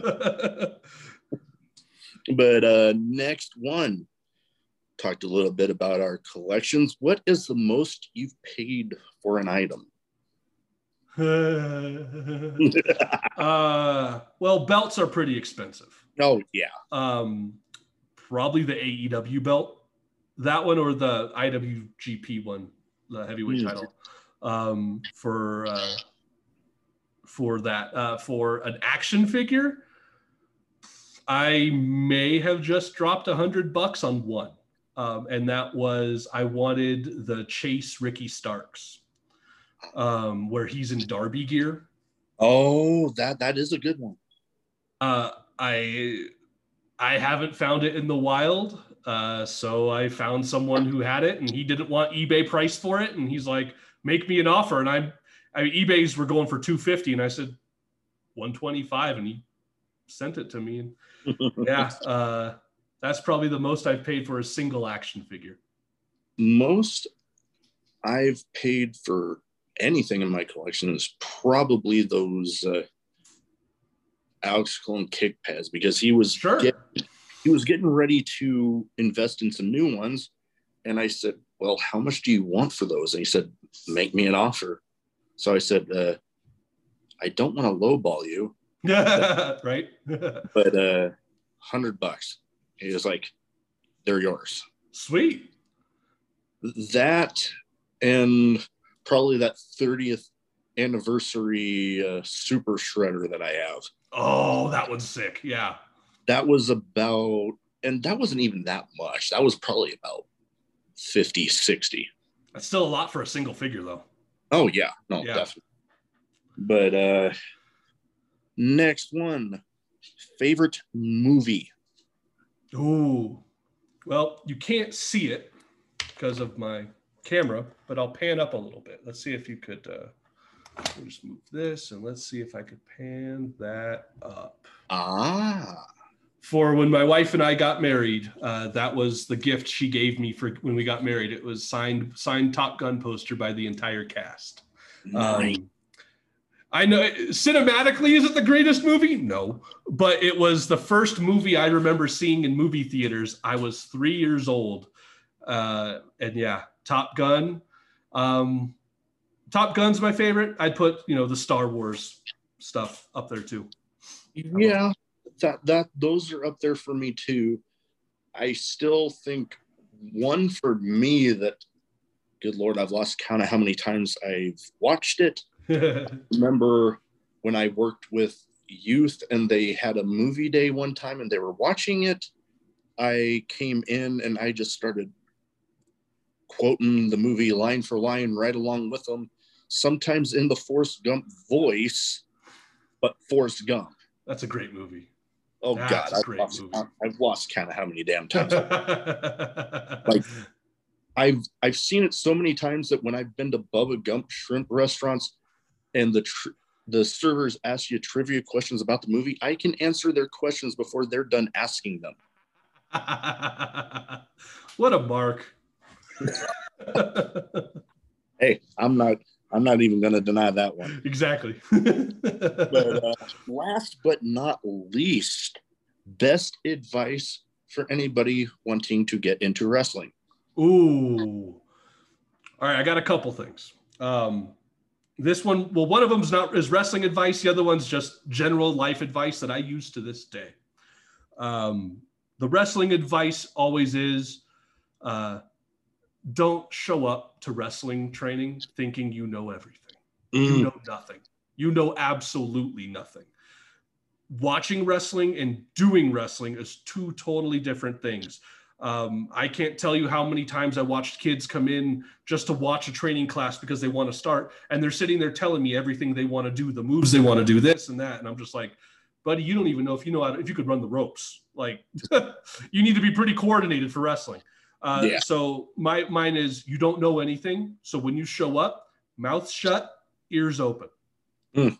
Um, general life advice. I got this when I was 19 years old from a stripper. The answer is always no if you don't ask the question. I remember I was sitting at a strip club. I wasn't in the front row paying, and I actually just told this story to my wife not too long ago. I, I ran out of money, and Badger, the guy I do the podcast with, guess who I was with? Um, he took. I, I want to say this is probably like my first one I ever went to too, and I so I wasn't sitting front row, but I knew that he told me the etiquette. And the lady walks up and was just like, "Oh, why aren't you sitting in front row?" And I was like, "I don't have cash to tip, so I, he does, so I'm just waiting for him."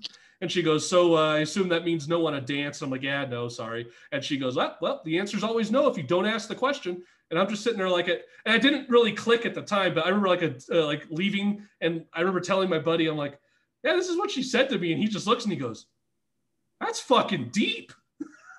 you don't expect to hear that at a strip club Oh, Um, definitely not. Yeah. but that is something I've taken with me for 20 years. I use it even to this day. I even said that I used that in a corporate meeting not too long ago. I didn't give them the backstory of it, but I used it as a corporate in a corporate meeting because someone's like, "Oh, oh no, we don't. I don't do that." And I was like, "Yeah, all good." I had to ask, and they're like, "Well, did you know the answer was going to be no?" I said, "No, but if I didn't ask the question, it was going to be no." And they're just like, "Oh, makes sense." Like I said, that's one of my life philosophies. The answer is always no if you don't ask the question. You know what? That is actually good advice and something I've actually used in trying to reach out to people for the show. Some of them that I'm like, you know what? This is probably going to be a long shot, but I'll never know the answer if I don't ask. When you were talking about Cary Silkin, that phrase popped in my head. I was gonna say, yeah. And like, good lord, some of the people that like he was one of the first ones that it definitely jumped into my head, like, man, this is gonna be a long shot, but you know what? Gotta ask. Heck with it. Yeah. Just What's the worst they're gonna say? No. yep. I've and you know what? to be honest, I haven't actually been turned down all that often. I've either, I it has happened, but more often than not, I just don't hear back from somebody. Right. but it's whatever. I got ghosted by Kevin Steen when I tried to book him once.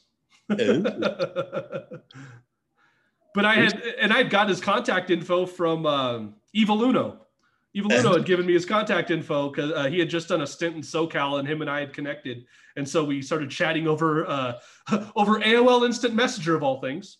Um, and so I mentioned about Kevin was coming to PWG, and he goes, "Oh, here's his contact info. Uh, let him know I, I, you know, that you got it from me." And so I didn't. He ghosted me. It's all good. yeah, it happens. Yeah. But that is about all I have for tonight. Awesome, One, man. Want to take the time to thank you for taking the time to talk to me. Oh, and man, I appreciate it. Two, where can people find you? You know, you said you got that podcast. Why don't we, you know, whenever you guys get back into that, people can get an eye on that. Yeah, unfortunately, uh, Badger had some uh, knee surgery and had some complications from it, so we couldn't record for a bit. Then we brought back an episode where I think we we shit all over CM Punk, and then uh, we went on hiatus again because I got sick, my family got sick, and then as things got better, oh, I'm getting a new job, so my life's been kind of pretty busy. But our podcast is on YouTube. We call it Play Fighting. Um, a little bit insulting to the wrestling business, but I find it funny, you know. And the, my buddy's the one who came up with the name, and he's like, "I heard Al Snow call wrestling play fighting," and I was like, "I'm good with it. If Al Snow called it that, I'm good with it." Um, Oh yeah. you can find us on YouTube on, under the Play Fighting Podcast. You can find me on Twitter at Ryan Stone SD.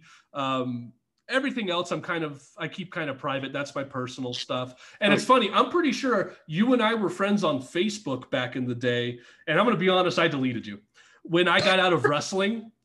When I got out of wrestling, if I didn't have any personal relationship with people, I got rid of you. You know, No. at the time it was like, listen, these people know me as Ryan Stone, not Trevor. The, if you Yeah. don't know me as Trevor, I'm not keeping you on my page. And that's the way it was. I didn't know you at the time, uh, and that's why it was. That's why I deleted you. But we we recently reconnected, and man, uh, I'm so appreciative. Thank you so much for asking me. I, I, I love your stuff, man. I love chatting with you, and uh, yeah, thank you. I had a blast. Very welcome. And you know, we'll uh you're welcome back anytime, definitely. Appreciate it, man. Really. But yeah, that like I said, that is about all I have. And you know, hope you have a good uh rest of your night. I know my dogs are looking like they're wanting to get get outside. My, my wife's waiting for me upstairs. yeah, it's all good. She knew about it. Ah, yeah. it. Do-